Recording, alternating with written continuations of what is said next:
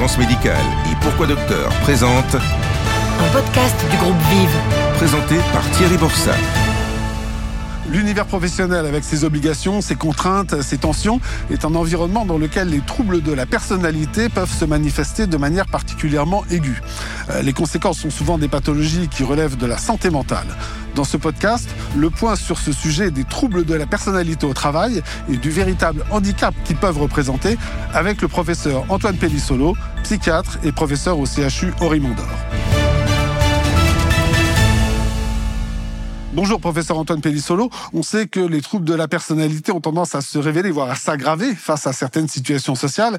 Est-ce que la multiplication des cas de burn-out, de dépression, voire de suicide dans le monde de l'entreprise illustre l'impact de ces troubles dans la vie professionnelle? Alors ça peut être ça, euh, même s'il faut toujours être prudent, parce que dans le milieu professionnel, il y a aussi des facteurs qui sont liés au travail qui, peuvent générer des souffrances, hein, puisque euh, il y, a, toujours un système où il y a euh, ceux qui viennent de l'environnement et, parfois euh, des personnes même euh, bien équilibrées peuvent souffrir d'un voilà d'une pression professionnelle ou du stress professionnel sans avoir forcément de vulnérabilité. Mais c'est vrai que quand on a des vulnérabilités li- liées à un trouble de personnalité, on a forcément encore plus de sensibilité et donc en effet, euh, ce qui peut euh, euh, favoriser cette, euh, ces décompensations, on pourrait dire, c'est la pression sociale d'un côté, c'est-à-dire qu'il faut faire face à des rapports sociaux parfois un peu tendus, ou en tout cas qu'on ne choisit pas, c'est ça la différence entre le travail et la vie extérieure d'habitude, avec des objectifs, avec une pression du temps, avec un risque d'échec, euh, voilà, quand il y a des histoires de compétition ou de, performance. Donc tout ça, effectivement, quand on a un profil, par exemple, qui euh, pousse à avoir de l'anxiété facilement ou avoir euh, des comportements un petit peu impulsifs, un petit peu agressifs avec les autres, évidemment, ça crée des, petites étincelles et on peut avoir des, compensations dépressives, anxieuses.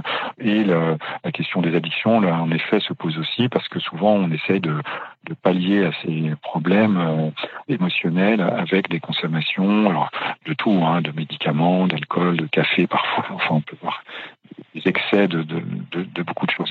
Et ça peut aller jusqu'à des états dépressifs. Alors, on distingue un peu le burn-out, l'épuisement professionnel qui est vraiment lié euh, à des conditions de travail, de quelque chose qui serait une dépression euh, qui évolue ensuite pour son propre compte avec un risque euh, qui peut aller jusqu'en effet à l'épuisement avec et même des conduites suicidaires parfois.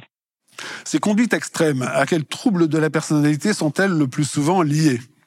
Bah, je dirais quasiment tous, hein, puisque c'est ça le principe, mais en, en, en moyenne, ce qu'on a le plus, c'est euh, euh, les personnalités donc euh, qui ont des profils d'anxiété importants.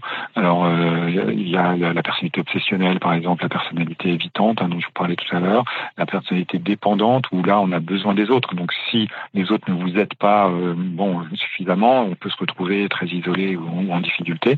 Et puis après, il y a tout un groupe de, de familles un peu troubles de la personnalité qu'on appelle personnalité un peu émotionnelle. Alors où là, on a on a tendance à s'emporter facilement, à, faire des passages à l'acte, euh, donc qui sont difficiles avec les autres.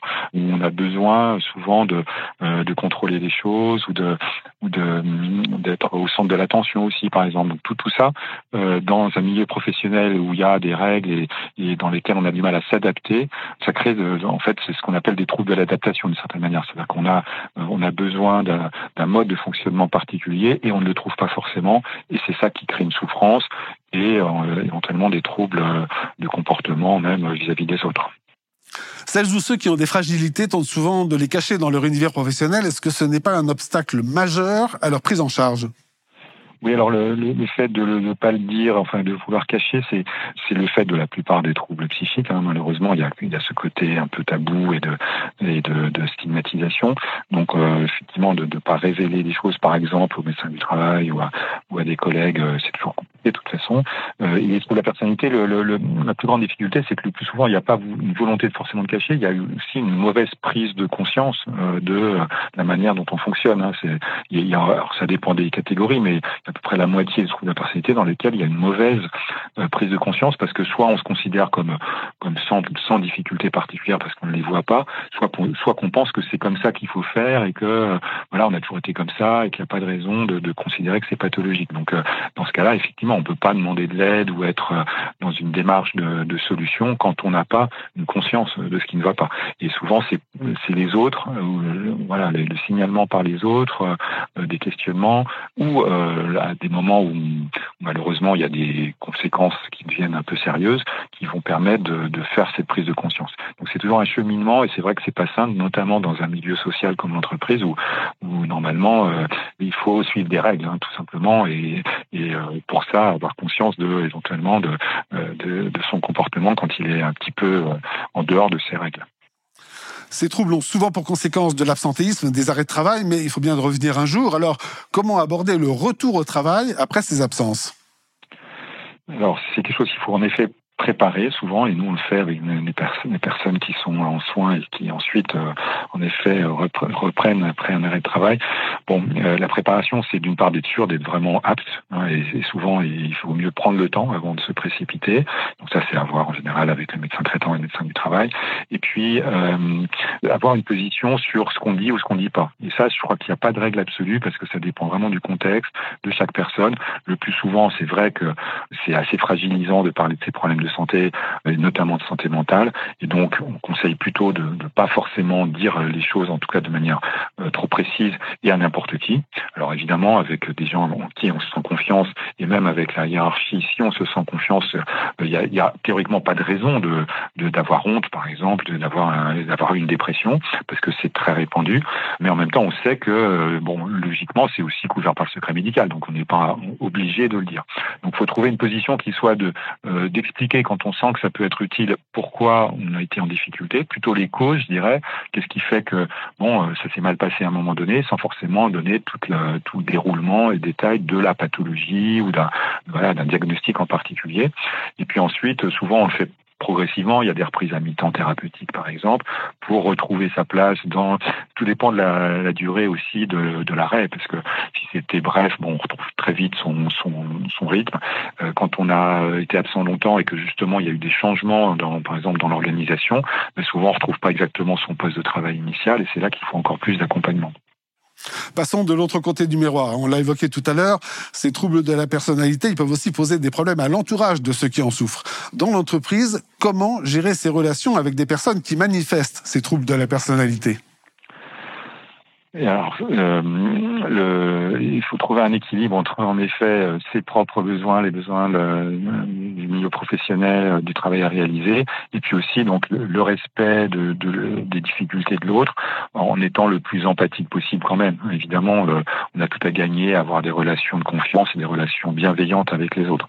Alors, ce qui n'empêche pas de faire des rappels à la réalité quand il faut, des rappels à l'ordre même quand il faut.